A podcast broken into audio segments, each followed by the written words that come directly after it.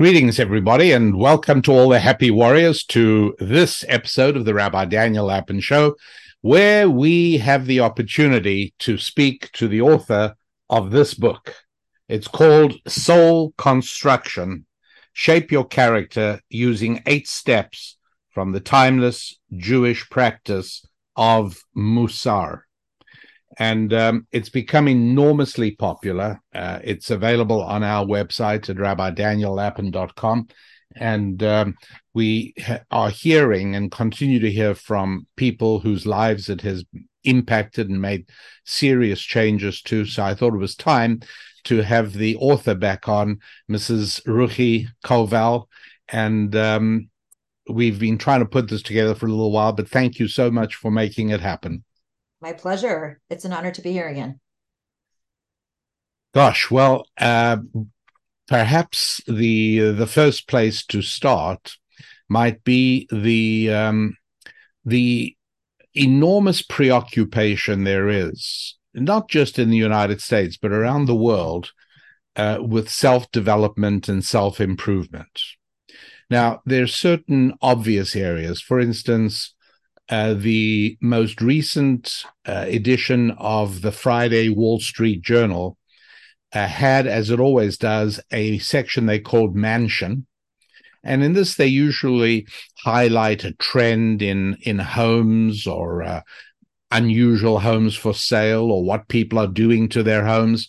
And uh, it's it's in in in some ways to me it's the most interesting part of the Friday Wall Street Journal but in this most recent week, they highlighted people who rebuild their homes for health and longevity. Hmm. And so, for instance, although I have no idea what the supposed benefits are, uh, one couple spent more than the price of an average car installing a machine that injects hydrogen into the water of the home. Oh. Hydrogenated water, I have no idea. But okay. um and uh, infrared rays on on everything that comes into the house and air circulation and uh, yeah filtering systems were the least of it but um and and a lot of it geared towards uh, longevity so i kind of understand that I understand that's an area of self improvement with a uh, a very tangible, um, real world impact. You know, I'm I'm going to be healthier and fitter, and I'm going to look better. Uh, and then in that same category are are people who are pretty serious about uh, gyms, mm-hmm. going to the gym, and uh, working out, and um, and again self improvement you know, I get it. Another category of self improvement is financial. Mm-hmm. And um, that's an area that that I spend a lot of time in, and um, and I get that as well. That's that's that's very very straightforward. Uh, people understand that if there are certain steps they can take and certain strategies that they can deploy that will increase the amount of money they have available, then those are things they're most likely going to want to do. But we're talking about another area altogether. We're talking about self improvement on an internal level. And yes, I would be among the first to argue that fixing up the inside, and I'm going to let you find probably better ways to define it than I am. Um, I will have no trouble arguing that fixing up the inside will have impacts on the outside. So, very often, some of the things that impede people's financial growth are what I call spiritual factors. Mm-hmm. Uh, an example of that might be if you have built into you the idea that you somehow part of your spiritual subtext, a, a sort of uh, a script that runs inside of you that um, that to make money you've got to be a mean, greedy kind of person. If that is locked into your psyche, then I can well understand that uh, fixing up the way you think is going to invariably have an impact on how you do financially. Mm-hmm. Or if um, uh, speak about the um, the holistic nature mm-hmm. of spiritual and physical, you know, how placebos work and how it is that that somebody who somehow thinks he's got a terrible disease will very often uh, have a more challenging recovery than somebody who's optimistic. Um, I've got a lot of data. I mean, the literature is full of how particularly cardiac patients recover better if they have strong social networks, if they have good family and good social lives. So, granted that all these things do interconnect, but um, uh, there are organizations devoted to self improvement. I'm thinking of something called Landmark Forum. Is that something that's ever come across your radar? Absolutely. Yeah. Yeah. So uh, there's a whole world of that. And uh, although it's getting harder and harder to find a good bookstore to visit, uh, whenever Susan and I do manage, we we usually stop in at a bookstore, and I must say I pretty much make a beeline for the self help section, and it's it's not just one shelf; it's it's bookcases full, uh, ranging as I say, physical, financial, and and and everything in between. Um, so you speak of, and this is the the subtitle of the book, Soul Construction shape your character using eight steps from the timeless Jewish practice of Mussar. Why do I want to shape my character? I'm a skeptic. Okay. So it's it's interesting that in your introduction you framed it as sort of like external self-help and internal self-help. Um, which is true. That is that is a an accurate construction, but I think there's another way to look at it as well, um, and that would be finite self help and infinite self help meaning that you know let's just talk about the anti-aging piece that you mentioned to yourself right i think you know obviously anti-aging is a whole industry um, products you know particularly marketed to women but also to men products and services and gyms and you know massages and spas and all of this all this anti-aging you know and the truth is that Judaism, particularly in the ancient Mussar text, Pirkei Avot, Ethics of the Fathers, which I draw upon in my book Soul Construction a number of times, makes the point that our bodies are finite, but our souls are infinite. Right. And while our bodies are most certainly worthy of investing time and energy into, and I know in your work you describe the five F's, right? And I believe fitness is one of them. Is that absolutely yes? right? So we certainly are charged with caring for our bodies because our bodies are sacred containers for our soul.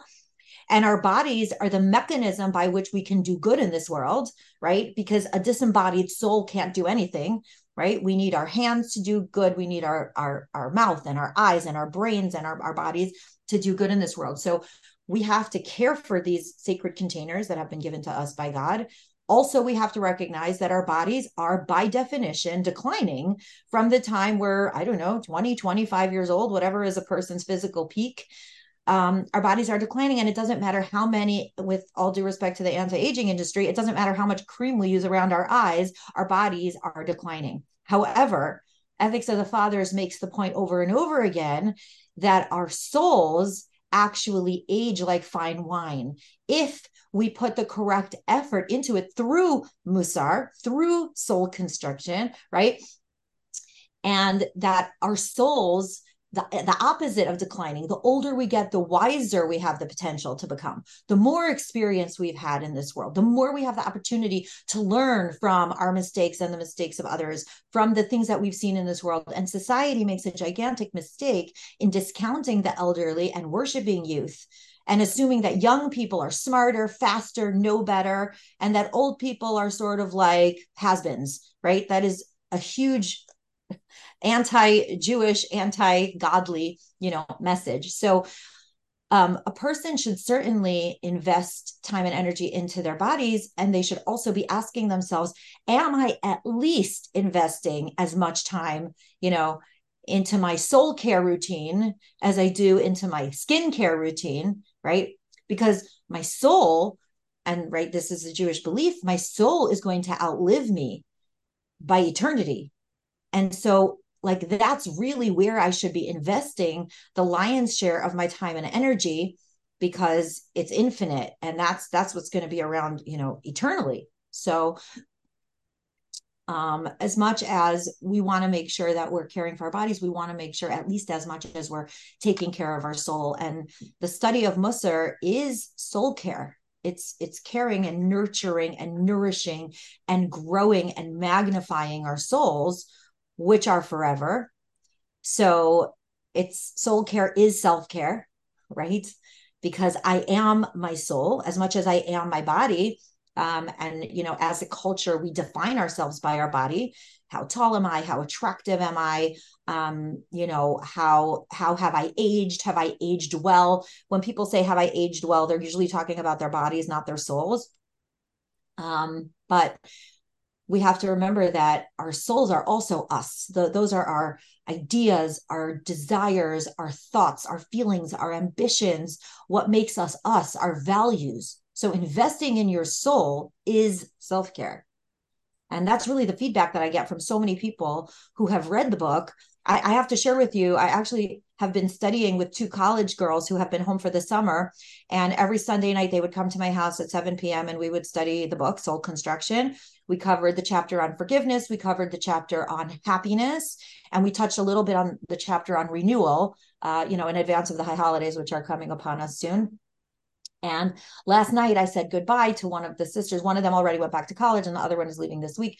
Um, and she was crying um, as we were saying goodbye. And she said, You know, I initially said yes to these sessions to make my dad happy. But she said, I realize that I'm going to miss them so much because they really fill me up. So it's soul care, it's self care, it's powerful.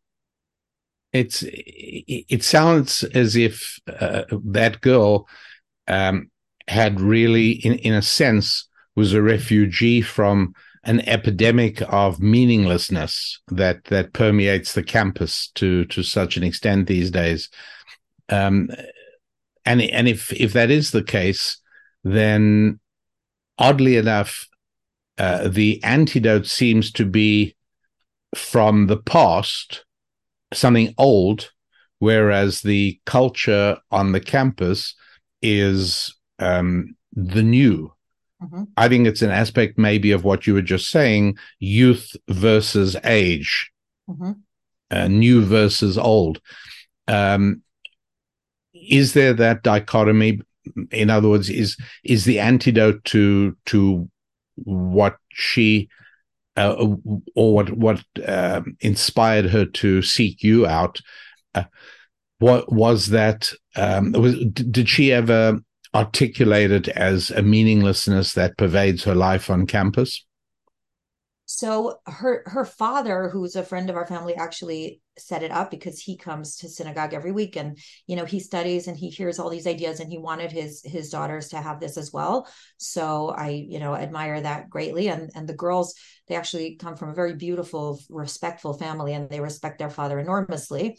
Um, but I think and, and I think in many cases, in, in, in many instances, she has actually been raised with many of the values, um, with many of the basic values of Judaism. So that's unusual in our modern era. Um, but I think one of the things that she was struggling with is that, you know, and, and this is was was is a very very important part of my book, is that these ancient foundational traditional ideas have even more relevance the crazier our world gets. Yeah. Right? It's it's not like, oh, the crazier our world gets, the more out of touch those ideas are. The very opposite is true. So when she looks around at some of the dilemmas that she's having on campus, whether it's, oh, this girl wants to room with us next year, but she's not a good person, what should we do? Or uh, I have a moral dilemma. Am I allowed to talk about it with a third friend? And I started describing to her that Judaism has the wisdom to navigate real life you know conflicts and that this ancient that's why I, I i think it was so important you know to use this word timeless in the subtitle the timeless jewish practice of mussar is that yes it's ancient and it's also timeless is that these ancient truths are so almost frighteningly relevant in the modern age. And when she started hearing some of these ideas, I think she actually felt a profound sense of relief you know, because a lot of times people have this, especially young people, have this vague sense that the craziness in today's world is at odds with their inner moral compass, but they don't know how to articulate it. They don't know how to define it. They don't know how to explain it. And they certainly don't know how to navigate it.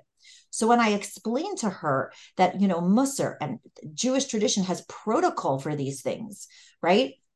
It, it was like, oh, wow, who knew? And all of a sudden, the issues start to make sense. It's just such a beautiful thing to behold. It doesn't matter how crazy the world gets, there is this ancient compass that is never going to change. You can be anchored to reality by yes. something old and uh, save yourself from being buffeted by the the tempests of modernity in a yes. way and and to follow on your metaphor of sailing because i know that is a passion of yours so to follow on that metaphor you know rabbi dr akiva uh, tatz who uh, is a south african uh, now british rabbi and scholar and physician you know he said he said something in his book letters to a buddhist jew that when a person is in a small boat and they feel themselves being pushed by the wind the best thing to do is to hitch yourself to a larger boat. And so he he calls that larger boat that's the jewish tradition it's large it's old it's timeless it has withstood the test of time you don't have to keep yourself safe all by yourself, a little boat in the storm. You can hitch your boat to a larger boat and rely on that ancient, powerful body of wisdom and knowledge to keep you on course.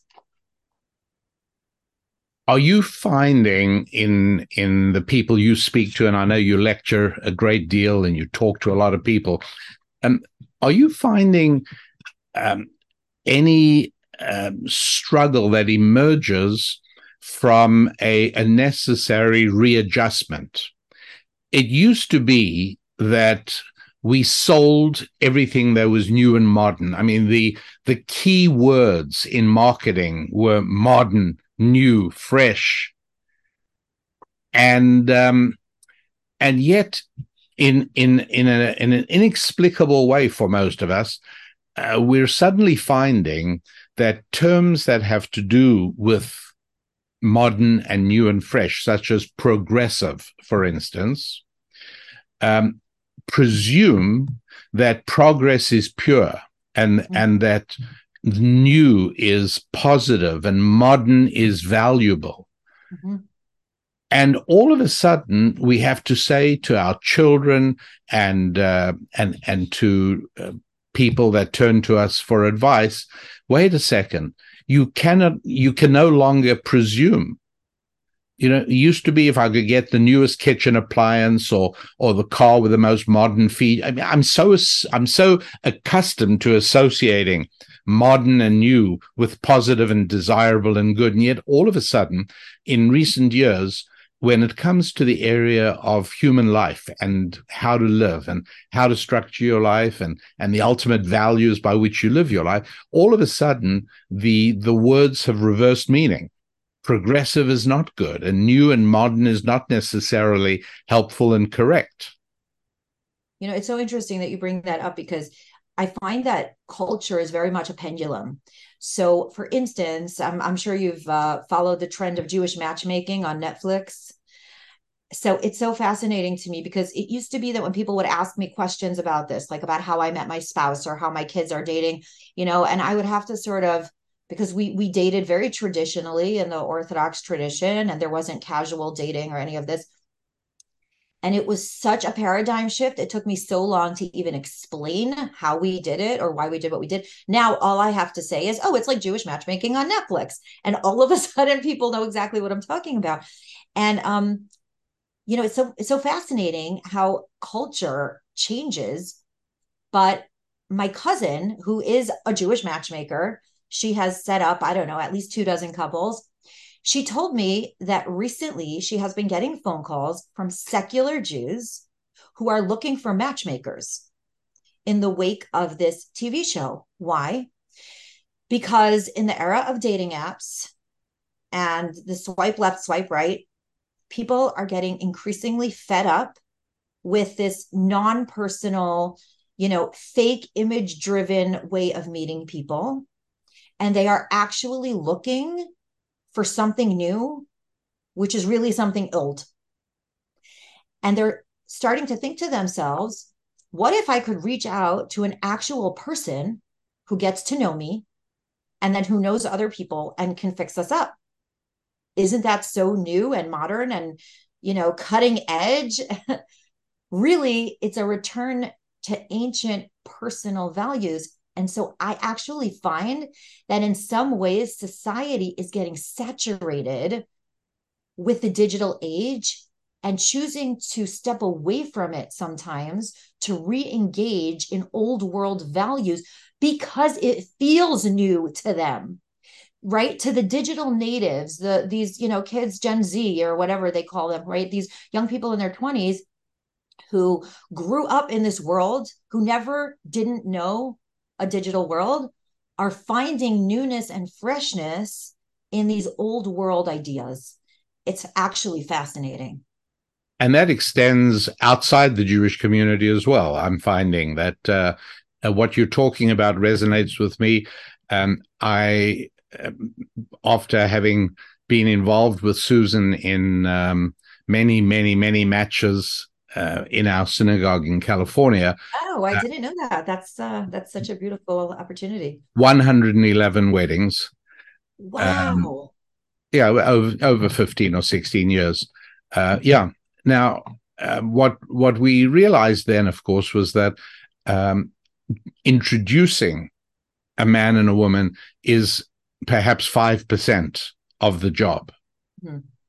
Um, particularly with people who grew up in secular, non-religious backgrounds. Um, the 95% part of the job only began after they had met. Mm. Um, starting with uh, even explaining and much more than explaining, helping a man to get the message from his head to his heart, which sometimes is the most arduous and difficult 12 inch journey I can think of. um, the the idea that yes, marriage is limiting. There's no question about it. Of course, it limits. Um, you don't know that the most amazing woman is going to come around the corner tomorrow or next week. And so, yes, that, that does close off. But the idea that, um, that limitations are paradoxically indispensable for growth and progress. Hmm. And so, uh, in terms of time management, uh, we we have a, um, a, a teaching a unit on time management which teaches that one of the most important words you need to know for managing your time effectively is the word no. In other words, you, you have to identify the things you're going to say no to because otherwise you can easily fill up your available time um, on all kinds of fascinating and sometimes even important things, but things that are not on the schedule for this week. So, um, all of that, I mean, the, that, that whole area uh, of matchmaking and marriages. Very, very challenging and uh, and a lot of work. But um, one part of it that I've got to think I could sell on a you know a television talk show. It makes so much sense to me, and and I'm just worried that I may be getting a little out of touch with reality here. So I'm asking you, how would I do if I want to do try and sell a traditional matchmaking approach. And part of my sales pitch is the following. If you subscribe to Lapin's matchmaking system, number one, you won't actually see her. I'm talking to men now, but women as well. Uh, or either way, both of them. You're not going to actually see one another until you've spoken for eight hours. Mm-hmm. So you, there's going to be audio connection, but no video connection. And the reason for that, I mean, is, is obvious because we guys tend to get a picture in our minds, and uh, it turns out to be a real obstacle because uh, uh, in this day and age, very few real life women look anything like the woman that exists in our heads. so, um, so I'd say that if you qualify eight hours of conversation, then you'll move to video if both of you are still on the same page. And then obviously it goes without saying that um, there is no, not only is there no expectation of physical intimacy, but it's actually not even on the cards. It's it's ruled out. Mm-hmm. I, have got to think that for me, for women, I can I, I can really see the removal of pressure being a huge benefit. But I actually have discovered that for many men, there is relief too, mm-hmm. that that is not an expected development on the third or fifth or ninth date or whatever it is. So, um, how would I do in in your experience? How well would I be able to sell Lapin's matchmaking system? Okay, well, first off, I'm pretty sure there's a reality TV show about this system, but I forgot what it's called. Um, but my initial thought is that this is so countercultural that it would be super compelling. Because I do think that people are saturated with everything goes, all expectations, you're selling your body. Um, you know, even just, you know, the dating app having pictures. I mean, even in the Jewish Orthodox Jewish matchmaking scene, pictures are a hotly debated topic. Yes. I'm really, I'm re- as a father of six girls, I'm really bothered by that. That's right. And, and, you know, even if there are no pictures, everybody is Googled, you know, we all know how to internet stalk people. So I think that there would be, look, you would definitely have people who are like, no way in the world I'm doing that. But I think there is a countercultural revolution going on where people are sick and tired of the image driven judgmentalism that happens in the world of dating. And i i think i think if i were an investor i would sign on.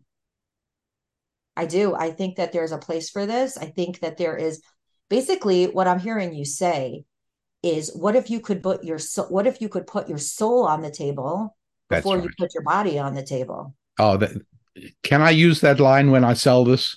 Absolutely, it's yours. no, that's that's that's beautiful, and and that really that brings us back to soul construction. The book, this this this book that's really making waves in in our world, and um, I'll tell you what uh, I wanted to ask you about. Yeah, I've been struck lately um, that about um, estrangement. It, mm. You know, you know how it is when you when you get interested in a certain topic. Um, I, I became interested in trees about yeah. two weeks ago, and now everything I pick up, everything I look at, all of a sudden has trees. And mm. uh, you know all that's happening is I'm I'm noticing what I'm interested in much more often, but something that that I've been noticing a lot is family estrangement. Yes. And I've been talking about this and um, what it is is that people um, go to ther- therapists, and uh, the therapy industry is is a huge industry in the United States. And one of the easy outs for the the casual, less than diligent therapist is essentially to say, uh, "Look, your parents ruined your life." Now, what they're doing is riding a wave that is already there because we have built into us an existing um, tendency to feel that, and this is from our youngest childhood, everyone else's parents are much nicer and more reasonable than your parents. Right. And there wouldn't be a fifth commandment in the Bible if we didn't already have a, uh, a preconceived tendency uh, to not honor our parents. Mm-hmm. And so we're, we're given this commandment to counter the natural tendency we have. And now I sit down with a therapist who starts bringing out in me, asking me to talk about the mistakes my parents made and the way my parents damaged my future. It gets to the point where now large numbers of people in this country I'm familiar with, uh, large numbers of people in this country are permanently estranged from their parents. And when I talk to people like that um, in in conversation and at lectures, and I say why, the first thing is, well, you don't know how they abused me. And so, when did this abuse happen? You know, when I was a teenager, which is 40 years ago. So I say to them, I'll tell you what, I I am interested in what you're saying, and I want to hear about your problem. But I don't want you to use two words. I want you to talk to me without using the word trauma and without using the word abuse. And the reason is because I am an engineer by trade. That's what I was trained as, and that's what I practiced. And in engineering, words have definable meanings. The trouble with trauma is it's undefined. A, a person who watched his family being massacred by Nazis in World War II and survived by spending three years in a cellar had trauma. And the person whose parents took him out of private school and put him in public school, oh, he has trauma as well. Hmm. And uh, a, a word that has so little modulation to it, I don't want you to use. Mm-hmm. And abuse, I certainly don't want to use because that also has uh, an undefined broad range. So, you know, tell me what your parents did. And then it becomes a much more challenging job because invariably it comes out that their parents were perfectly normal and perfectly natural. Mm-hmm. And, um, and so I was thinking about this and I pick up your book as I often do and chapter seven is essentially, well, it's it's about renewal, but um, but what I wanted to ask you is this: in my mind, what seems to have vanished here is the moral quality, the character quality, the mm-hmm. aspect of your soul, which says people can atone. Yes. I can forgive. Yes. I can get past it. Mm-hmm. If if somebody is suffering from family estrangement, a sibling, sometimes it's a child, it's a parent. Mm-hmm. What can they expect to gain? How could they change their lives? Because repairing a family estrangement is life transforming, isn't it?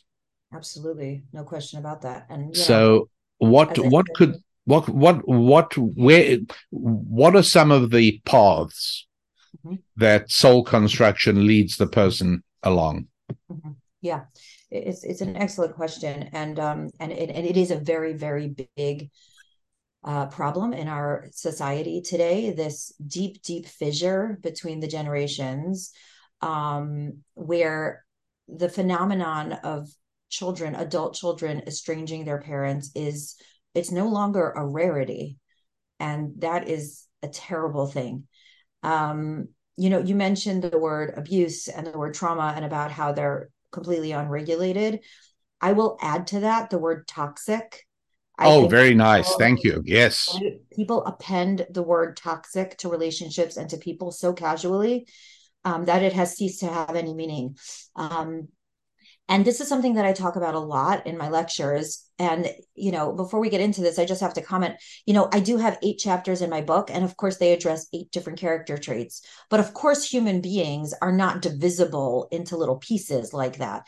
All the pieces you know blend and impact and are impacted by all the other pieces. So you brought up chapter 7 which is the chapter on renewal which is about coming back from our mistakes and refreshing ourselves and being able to forgive ourselves and move on.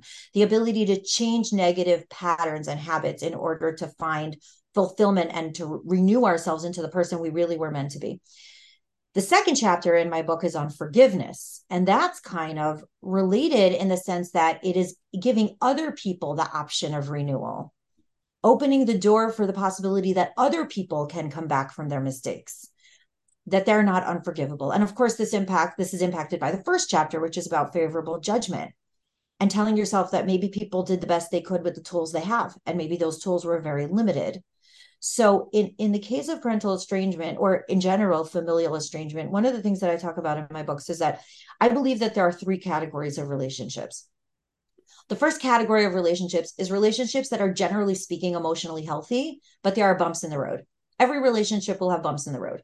Even if your, you know, your spouse is emotionally healthy, your parents are emotionally healthy, your siblings are emotionally healthy, there's going to be bumps in the road because we're human and we all have stuff and we all have ego and we all have issues and we all have different ways of looking at things.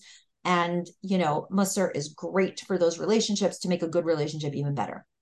The second category of relationships is where i think it's a, it's a big percentage of relationships is this is where when we're in a relationship with an emotionally unhealthy person and that could be a parent and that could be a sibling and that could be a spouse it could be anybody right and Mussar can help us figure out how to navigate relationships with un- emotionally unhealthy people. Part of navigating a relationship with an emotionally unhealthy person is figuring out how to put some distance in the relationship. And that distance could be physical. You might not choose to live near that person or spend large amounts of time with that person. But sometimes that person lives in your house and you can't put physical distance between yourself and that person but you can put emotional and mental distance between yourself and that person and learn not to take them not to take it personally and learn learn not to take it to heart and learn how to avoid engaging with that person on the trigger topics right? So that's emotionally unhealthy people. The third category which to my view is very very rare is a toxic relationship the word toxic means poison poison can destroy you People are using toxic to be synonymous with emotionally unhealthy. They are not the same thing. With a toxic person, you need to put it far away from you. The same way if you had poison in your house, if you bought, you know, rat poison because you have a rodent problem, you would keep it locked up. You would keep it far away from people, right? You, you don't, do not want to have regular access. But even toxic people, I believe, and there are rare, rare exceptions, which I believe should be navigated with the help of a spiritual guide. With very rare exceptions, there should be nobody in this world that you cannot be civil to. That you cannot see them at a family gathering or at some community event and just say, Hey, hi, how are you? Good, how are you? Good. Moving on. Separate paths. It doesn't mean you have to be in a relationship, it doesn't mean you have to engage meaningfully, but to be unable to talk to another human being. And I'm not saying that there are never instances where that's the case. I'm going to say it is extremely rare. I mean, I always tell this to my kids there should be nobody that you cannot say hello to, you know? And so, as far as estrangement, I feel like, you know, a big part of it is that people are looking for someone to blame for their difficulties. And what Mussar does is it puts the lion's share of the responsibility squarely on you because you cannot change and control other people. You cannot make them do anything. And so it doesn't actually matter what you're deciding you're blaming them for because you're not going to change them and you can't fix them. All you can do is control your emotional responses. And is that very hard? Yes, it's very hard. Being a human is hard. And that's why we need all the help we can get. And that's why these ancient truths give us an unbelievable assistance model for navigating these difficult things. But a person can live in blame and victimization for their whole entire lives and never find peace because they're still waiting for the other person to do the work. Mussar tells us you do the work and you can do the work and you can live a beautiful, happy, peaceful life no matter what you have endured you know, just one example of that is, you know, Dr. Edith Eger, uh, who wrote the book The Choice. She's a Holocaust survivor. She's in her 90s. Um, and she talks about the actual trauma that she went through yes. as a Holocaust mm-hmm. survivor and about how she utilized her trauma to become a psychologist and to help other people through their trauma by empowering them with the choice. What is the choice?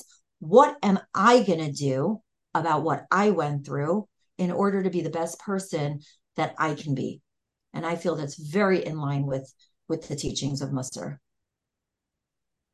In in your book, Soul Construction. Yeah. Chapter two is, as you were just talking about, forgiveness, mm-hmm. looking toward others, whereas chapter seven is renewal, internal forgiveness. Is that deliberate? Are you saying that it's quite possible for me to get past somebody else's perceived wrongdoing, to forgive somebody else, even if I haven't yet got to the point of being able to, if you like, forgive myself. So it's interesting. When I was writing the chapter on forgiveness, I think it was actually Susan's suggestion that I include a piece about forgiving oneself. And I did end up incorporating that suggestion. I felt that it was very meaningful. Um, and one of the things. By the that- way, let me just interrupt you to tell you that she is currently editing um, one of my books, and it is both painful and jubilant. I detest her killing my kids. I loathe when she puts a pen through an entire paragraph. But yeah. I'm compelled to admit at the end of it that uh, that she makes a better book. So I when I when you speak of Susan having uh, had input in your in your book, I know I know just how difficult, but yeah. also how how good that can be. I, I did definitely have mixed feelings of dread and joy when I saw that she had sent me an email. so yes, I, I know what you mean. completely relate. Um, but yeah. Event, I, I, just want to read a little bit of this, which is from the end of the chapter on forgiveness. So this subsection is called "Also Forgive Yourself." Since we are talking about our own inner world, I must mention here that everything we have learned about forgiveness applies equally to forgiving oneself. We all make mistakes and we all have regrets. Often we are our own worst critics. We say horrible, self recriminating things to ourselves that we would never say to others. You're such a loser. You always mess up. You're a terrible friend. When and here here's the part that you're asking about. When we love ourselves enough to forgive ourselves, we often feel worthy of extending that love and forgiveness to others. Nice. So, so they are linked. I do believe they are because I think that people who harbor resentment toward themselves don't have enough self worth to tolerate giving that gift of forgiveness to another person. Because when a person doesn't have a strong sense of self, they feel like forgiving another person is losing. I'm letting you win and I am losing. But if I have already learned to extend that compassion to myself, then I understand that forgiving myself is a gift that I give myself because I feel so relieved and cleansed when I extend forgiveness. So maybe I don't need to under maybe I don't need to forgive the other person because they deserve it. Maybe I need to forgive the other person because I deserve it. Because I deserve to not live with that heaviness and that grudge and that bitterness anymore because I don't want it because I know how good it feels to tell myself, it's okay. You made a mistake. We all made mistakes. God loves you anyway. And you can work through this and you can change. And this is not the end of the story. This is just the beginning of the story. It, almost becomes addictive when you're able to, to let that go. And then you strongly desire to do that for others as well. So, yes, I believe they're very much linked. Ruchi, one of the um, one of the interesting things about that sort of modern ancient dichotomy we were talking about earlier is that um, um, I suspect, and I'm interested to know what you think about this. I suspect that modernity tends to disregard past and future with an undue focus on present. And that modernity's reaction to the past is, to put it in political terms, uh, demolishing statues, to obliterate the past. It doesn't seem to provide a perspective to understand the past or a lens through which to look at it. By contrast, I would say that ancient wisdom gives you a perspective on past, present, and future and helps you examine modernity much more than modernity helps you examine the ancient. That's very interesting. I mean, it, it kind of makes me think about, you know, we're we're approaching our 30th anniversary, God willing, this October. Mazel tov. Yeah, thank you. Uh, so uh, you know, I've been pulling out the wedding album and showing it to my kids, and of course, their reaction is, "Is this what people wore in 1993?" You know, uh, and I'm like, "Yes, uh, that was actually very fashion forward in 1993." You know, but what it made me think about is that anything that is by definition modern is also by definition planned obsolescence. That's right. It has to be because if be. modernity is the goal, you're exactly right. If modernity is the goal, then by tomorrow, it's no longer modern. Right. Exactly. So it is by definition ephemeral. It's not, it cannot last. Whereas, and, and this continually astonishes me every single time I teach a class on Mussar. If you look back at these ancient truths, they never, never get stale. I mean, I mean, I've been learning and teaching this stuff for decades, and there is nothing that needs to change about it. I mean, the application will change as society changes, but the truths, they're like evergreens. It's it's really astonishing to see. And so you can't really you can't really plan for that. It, it because it's it's been around for a hundred years for a thousand thousands of years you know and truth is truth and truth endures and truth prevails right whereas anything that's modern you know and you were you were talking earlier about you know about progressivism and mod- modernity you know even nowadays when you buy an appliance it's not lasting as long as the appliance that you bought 30 years ago. No. And the furniture is not lasting as long as it did 30 years ago. Nothing is.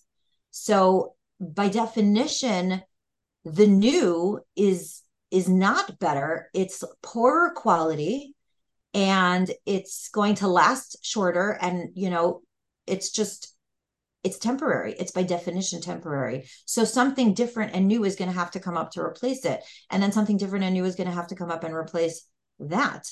You know, I mean, this is true technologically and this is true with fads and trends. It's just, it's always changing. It's by definition always changing.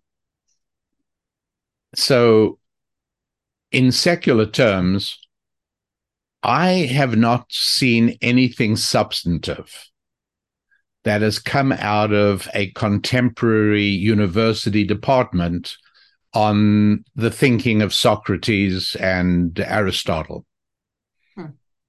I've, I've, and I've looked. I, I've genuinely seen nothing worth reading, but there's plenty in Socrates and Aristotle that helps to understand some of the trends on a modern university campus or on um, political and governmental issues in Western Europe today. Mm-hmm. You know where I'm going with this. I'm going to popular culture and entertainment. Yes. I I don't know. Offhand, I can't think of a lot of movies that I've watched and I've said to myself, oh, this puts the emergence of traditional thinking on the formation of society into context for me. Or oh this now really teaches me something i didn't understand about marriage. I, I cannot think of of a movie and I, am I'm, I'm an enthusiast of the art form. Mm-hmm. But i can think of many ways in which ancient wisdom sheds light on why a certain movie was made a certain way. Yeah. Um, I've been talking a little bit lately. I don't know if you know, but I'm I'm a fairly distinguished movie reviewer. I did not know that. Oh, and look, uh, there's a niche I have captured. It's all my own. There are many, many, many movie reviewers. So how do I distinguish a Rabbi Daniel Lapin movie review? The niche I occupy and have made my own is that I'm the only movie reviewer who routinely reviews movies I've never seen. And so that is a niche. that's right. And so um, I've I've seen neither Barbie nor Oppenheimer, but I was I've spoken about aspects of it. One, of course, is that the protagonist in each case is Jewish, not Barbie, but Ruth Handler, who created Barbie, right? And um, and and both certainly. Uh, the way I saw it is, I thought both movies um, placed great focus on the present. In other words, Barbie never ages, Barbie never gets pregnant, Barbie never has her own child, as far as I know. Uh, well, there actually was a pregnant Barbie that got canceled. Aha, I see. Evidence piles up. And of course, uh, I, I argue that in certain ways, and that certainly wasn't his intention, but Oppenheimer also introduced an entire period, the sub, the, the period after World War II, the Cold War period, uh, where people really doubted that they would have a future. There was uh, there was an air of pessimism in in the climate that people uh, the, the, world was going to be brought to destruction. So in, in sort of in both ways, there was a focus on the present, but. But that that being aside, uh, I would love have you've seen Barbie? Yes, I went. Okay, so um, so I have not, which means I, in my terms, I can still review it. But uh, I'd be more interested in hearing um, what you know. You're a teacher of Mussar. You're a teacher of ancient Jewish wisdom. Um, review Barbie for me. All right. So um, my first dilemma was because I was going with my daughters if I should let my 13 year old daughter see it. Um, so I did my research and we decided not to let her see it. Uh, and I'm glad that I didn't because the themes were too mature for her, in my opinion. Um, what what as again not having seen um, themes of women being used by men mm. for gratification um and she is you know i don't i don't feel that i'm ready to explore those themes mm. with her right now mm-hmm. so uh it was just premature i felt for this particular 13 year old um, so I had a lot of mixed feelings about the movie. Uh, on a surface level, it was a lot of fun. It was funny and it was entertaining, and I enjoyed it. It was a fun night out with my daughters. And and honestly, I mean, movies are made to make money. Let's be honest, right? Of course, a movie also wants to make a political or a cultural statement, and of course, it needs to stand out in some way in order to be, you know, successful. But the purpose of movies is to make money and so they're definitely going for the entertainment value over the realism value so you know i don't look to movies for realism and of course you know when a person watches movies regularly and they're constantly exposed to themes of romance and love and you know which are fake because fakeness sells you know it really starts to affect their worldview and expectations even though they know that what they're watching is fake but it still has an impact um, so on the purely entertainment level, I thought it was great. I thought it was a lot of fun. Thematically, I felt that it was problematic. First of all, I felt that it was a little all over the place. I felt that it wasn't entirely sure what point it wanted to make. On the one hand, I think it wanted to talk about the empowerment of women. I think it wanted to talk about women not having to be perfect. Um, I think you wanted to talk about, you know, smashing the patriarchy and all of these things. Um, but it, it, it, there were it was a bit disjointed. I felt like there were too many points it was trying to make and it wasn't focused enough. But that's sort of like not really where i feel like you're going with this. The main thing that i wanted to share which i feel would be relevant to the conversation that we're having is a theme about men and women. Uh, and one of the things it, it, one of the things that really interested me about it was the sort of guy versus girl war. And it, it sort of painted like well here's barbie and barbie's fine but then there's ken and ken is a problem and Ken is a problem because now, once Ken has experienced the real world, he's like, oh, in the real world, because, you know, they're coming from Barbie land where women do everything. The women are the ones who are construction workers, and the women's are the one who are all the doctors and all the lawyers and do everything. Then they get into the real world, and Ken starts to see that the men run the show, and the men get to whistle at the women, and the men get to, you know, boss the women around. And even the CEO of Mattel is a man you know, and all of a sudden, Ken gets intoxicated with this power and brings it back to Barbie Land. So it very much reminded me of the Me Too movement, where women were whistleblowing powerful, control hungry men who were uh, who were I will use the word abusing and misusing women for their own personal gain. Now, was the Me Too movement a positive thing? Yes, I believe that it was. Men should not use women for their own personal gain and manipulate them and control them, you know, for themselves. And yes, those people should be arrested and those people should go to jail. But there is a part of the Me Too movement that, to my view, simply went too far. And what that looked like is this women are good, men are bad. The more we get rid of men, the better this world will be. So it went from a pro woman movement to an anti man movement. And those are the those are the flavors that I was noticing in the Barbie movie.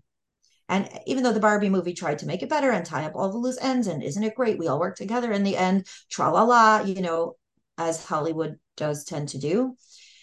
But it didn't really address that issue. And I feel like it goes back to what we were saying before about victimization, and that certainly women have been victimized by men. I mean, you could just go back to the to the Torah, to the Bible for stories about that. That's as ancient as humans right? Men are biologically and physically more powerful than women and they do have the ability to control them and to force them to do things and women don't have the same degree of biological and physical power that's a story as old as human beings right so what should women do about it women obviously cannot control men they can only control themselves do I like the idea of women unionizing against bad men? I do. I think that's a restoration of justice, and I think that should be done. Do I believe when when talk, when we talk about character improvement, being the best person that you can be, does it mean demonizing an entire gender? No, that's a big part of what I saw in the Barbie movie that bothered me, and that I feel like our society really struggles with a lot I mean, you know, even there's a popular t-shirt that women wear. It says the future is female. Yes. Without if the future is female, there won't be a future. Then there won't be a future. So this is this is a way of saying I have been victimized for so long that I am now going to turn around and victimize you for victimizing me. I don't believe that's in line with Jewish values. So would a young girl come out of that movie feeling that boys are the problem, boys are bad, masculinity is toxic? Well, I believe that's part of it. And that's why I did not want my 13 year old daughter to see it. I didn't feel that she was mature enough to parse out the nuance of that message. And honestly, I don't want her to be fearful about the world that she's growing up in because there are a lot of really good men out there. There are wonderful men out there. Hmm. And men have become increasingly fearful in their relationships with women you know some of that fearfulness is good and healthy some of those men needed a shot of fearfulness but some of it is making it very difficult for people to form close relationships because men have good men sometimes don't even know what they're allowed to do or say anymore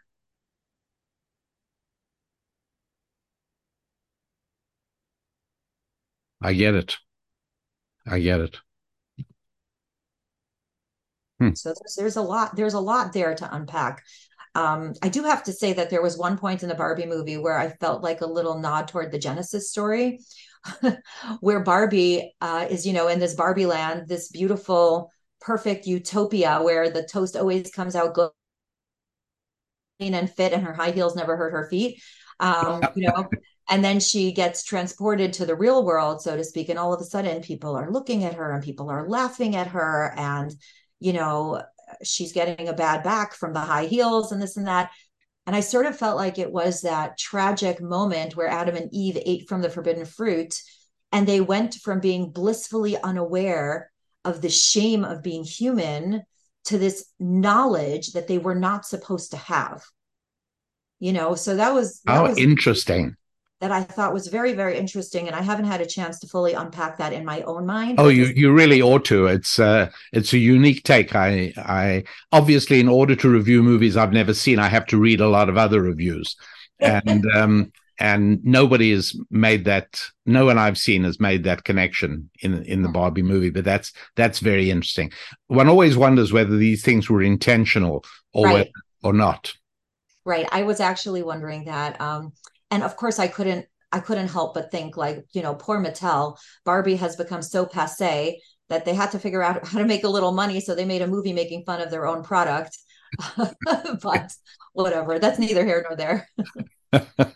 um, do you happen to remember whether the audience attendance in the theater you uh, watched it in was mostly women or mostly men? Overwhelmingly female, overwhelmingly wearing pink. Oh, that that's one of the requirements, is it? That's that's a thing. We we did not wear pink, I'll just say, but But, pe- but people did. yeah, people I mean, yeah, Yes, I, I I know that that is the color motif of the movie. Yes, it is. And you know, it's actually interesting because when uh, I was coming out of the movie with my girls and they were like, "Oh, you never let us get Barbie." And the truth is that when my kids were little, we did not buy them Barbie dolls because we didn't like the, you know, the physicality and the sexuality of the doll. We didn't we just didn't go for that. So we didn't buy them Barbies. Of course, they played them at all their friends' houses and they figured out a way to get their grandparents to buy them, but uh you know, so it was interesting now that uh, you know my my youngest is 13 and our oldest is uh is 28 you know to think back to those values when we were young parents and we were trying to figure out which toys are appropriate for our kids and align with our values and which toys were not appropriate did not align with our values and how much of a hard line were we willing to draw you know in in that sense so you know it was kind of interesting how the movie very much focused on how Barbie was supposed to save the girls and teaching them that Barbie can do anything. But I think what a lot of girls saw instead was Barbie has a perfect body and I Yes. don't. Yeah, yeah. And that was part of why we didn't Huh. want our girls to play with Barbies. Yeah. yeah. It, it it definitely was a, a toy of its e- of of its age. Mhm. Um, I believe that Ruth Handler was the very first uh, business to realize you can market directly to children and bypass the parent on uh, Saturday morning television. Interesting. Um, all of a sudden, kids were asking their parents to buy them a Barbie. Um, listen, I, I can I can I grab another few minutes before I let you go? Of course. Um, I I don't want to go without talking about uh, social media. Mhm. It, huge topic. We're not going to uh, delve terribly deeply into it, but but since you do address the importance of both speech and silence in the book we are discussing, your fantastic book, Soul Construction. Um, I am of the unshakable opinion that um, telephones, smartphones, and social media have reduced the ability of people to both uh, communicate and converse naturally and also to write. To be able to put down one's thoughts, you know, in a thousand word essay, which middle school children were expected to do a couple of generations ago. That seems to be going and cause and effect here are obviously can be discussed i don't know. But in in terms of self development in some in terms of becoming a better person in terms of refining your soul and polishing your character Mhm. um, where does social media fit and you've got a 13 year old daughter who you didn't take to barbie but does she have a smartphone and does she have social media Mhm. So, uh, contrary to the advice of Ethics of the Fathers, I'm going to answer your last question first. of course um, as far as as far as social media, so um, she has an iPad where she can, you know, communicate with her friends, um, and she actually just asked me to get Snapchat, which is a social media platform that the kids are on, and and we said no.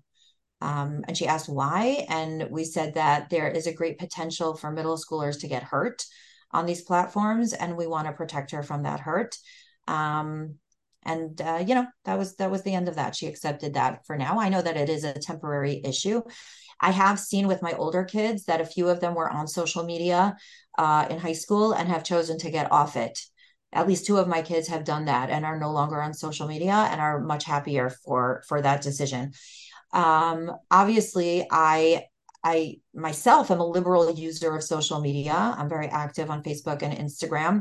And um, i understand by the way while, while we're on that uh, how can audience members connect with you on on uh, facebook and instagram Okay, so Facebook has a rule that you can only have 5,000 friends. So I created a page. So, um, you know, if anybody wants to find me, I'm Ruchi Koval, R U C H I K O V A L, my page on Facebook, uh, and on Instagram, ruchi.koval. Uh, the good thing about having an unusual name is that you have an unusual name. So you're easy to find on social media. ruchi.koval on Instagram. Um, and that's uh, that's K O V A L. Correct. K O V A L. Yeah. So the way I look at social media, and, and I mentioned social media several times throughout my book because it is a primary platform of communication in our day and age. And it's important to understand how a person can cause tremendous good and tremendous bad on social media. Basically, what social media did is it took communication and it put it on steroids and that's both for the good and for the bad you know and judaism teaches this concept which in hebrew is zeh l'umat zeh that means that there was always going to be a parallel the forces for good and the forces for bad and so anything that has great potential for good will also have great potential for bad right so you know, for example, in ancient times, there was a very strong desire for spiritual connection. So there were prophets in ancient times. There was also idolatry in ancient times. Nowadays, for various reasons, this strong desire for spirituality is not really the biggest threat to spirituality. The biggest threat to spirituality is now apathy. So you're much more likely to find an atheist than an idolator. So, you know, the same thing is true of social media. Because you can reach so many people at one time, there's such a strong power. For example, if I had a negative experience with a restaurant, for example, or a small business in my community, I could go on Facebook and in one second, I could bl- I could you know blacklist that person in front of thousands of people. In ancient times, you had a limited amount of people that you could tell about that, so you can cause so much damage exponentially. And by the same token, a person could create so much good with social media. If you look at all the good that a person could put out, um, there are people who have actually connected spirituality through following people on social media. And I think it really has very much to do with the person's intent. You know, and Judaism is very into intent. In Hebrew, we call it kavana. What is your intention and ha- to have intentionality when you engage in certain things? So, for instance, let's say I decide that I want to spread more kindness in the world. Well, what if I pick up my phone and I tell myself for the next five minutes, I am going to spread joy on Facebook? So I'm going to go through people's posts and I'm going to like them and I'm going to make nice comments and I'm going to wish people happy birthday and I'm going to congratulate them on their kid getting their seventh degree from Harvard. And I'm going to do all of these nice things and then I'm going to get off of it. So again, we're back to not being victimized by social media, but rather mindfully and intentionally choosing to use it as a force for the good. Now, you know, it kind of reminds me of like a doctor going into a hospital to heal people. By definition, that doctor is going to be exposed to germs. So a doctor has to take precautions, right? Whether it's the mask or it's the washing of the hands or whatever, you know, precautions are safe for are necessary for a person to take in that situation. But the bottom line is that your intentionality is that you are going in there to do good, right? So when I interact on social media, I know that I am putting my character at risk. It's a risky business to go on social media. And I'm raising my chances of feeling envious. And I'm raising my chances of feeling inadequate. I have to understand those risks and have to take precautions, you know, for those risks. So maybe there are certain accounts that I want to hide so I don't have to see them every day. Or maybe my my intentionality is, you know, there's an expression, post and ghost. You know, you get on there, you post what you want to post, you put out some goodness into the world, and then you get off. And you don't have to interact with every account, you know, like my kids call it hate reading. When you follow an account that you disagree with, so you can argue with that person and troll that person, right? And then you could ask yourself, what is this session doing to my character? is it bringing me closer to the person that I want to be or is it taking me further away from the person that I want to be? And so the the bottom line is that whatever we engage with in this world we cannot do it mindlessly this like mindless scrolling that people do where they don't even know why they're on instagram or how they got on instagram but somehow an hour has passed and there you have it right the problem is not necessarily social media the problem is the mindlessness of it you know and i do utilize social media as a positive force for the good. And i believe that it's a tool there for our use but we have to use it responsibly. And that is both from the part of the person posting and of the consumer. The person who's posting has to take responsibility not to flaunt your blessings and not to be boastful and not to you know make other people feel bad about the things that you have that they don't have. The person consuming has to also take that rate. Mussar is all about taking your own personal responsibility, right? If I'm feeling low and I'm feeling inadequate, it's not a good time for me to go on social media because then I'm going to feel resentful of all these things that I see. So I have to go on there giving the benefit of the doubt, desiring good for other people, trying to be happy with the good things that they have, each party has its own responsibility to engage in this platform in a way that will bring more positivity into this world instead of more damage. The the uh, what you've just been talking about, I think could serve as a blueprint for parents who are listening to develop a an approach to help explain to their children what the parental limitations they are placing on their children's social media engagement and why they're doing it. I think that I think that was really really useful. Thank you. Yeah you know and this is what i this is what i try to talk to my kids about you know I, it's not that i want you not to go on social media because i don't like you and i want you to feel left out. It's because i love you and i want less hurt feelings in this world you know and the older you get the more of an ability you have to be discerning about the way you post and the way you consume. And and perhaps one of the most valuable tools that come out of the Mussar movement is um, uh, essentially a uh, um, a highlighting of the prime quality of our father Abraham, which is um, a comfort at being different from the masses, mm-hmm. an ability to walk a slightly different path or a very different path, even. And uh, gosh, if if that's not something we have to teach our children today, every day, mm-hmm. that it's okay to be different from others. Yes. So true. Oh. Uh, the book is Soul Construction, and I can't recommend it enough. And um, I, I, urge you to to give considerable thought, you happy warriors, uh, to whatever extent you are working on fitness and finance, that you also work on the faith F uh, the the developing of the internal strengths, the fixing up of the soul, and the refining of the character. These are all things that will stand you in very very good stead. And this book is the ideal textbook.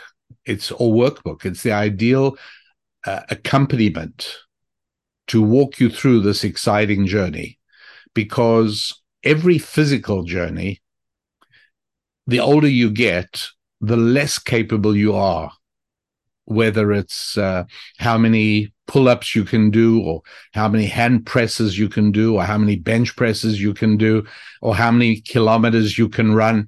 Uh, all of those things, disappointingly, with every passing month, you're going to be a little less good at it. But the great thing about soul construction is that with every passing month, you can actually become better at it and better and better at it. And if that's not a good enough reason to to do it, then uh, I'll provide you with a few others in weeks to come. But I think that that's a really good start. Yeah. And uh, Ruchi, thanks so much. It's always an, a delight to to talk with you and to uh, uh, hear of your adventures and the the thoughts you're coming up with. And uh, I look forward to doing it again not too long from now. Thank you so much. Always a treat to have these conversations. I appreciate it. Wonderful. All righty. Regards to the family. Will do. Thank you so much. Sure. Bye bye. And ladies and gentlemen, that brings us to the end of today's show. And so until next week, I'm your rabbi, wishing you a journey of growth onwards and upwards with your family and your friendships, your fitness and your faith, and of course, your finances. God bless.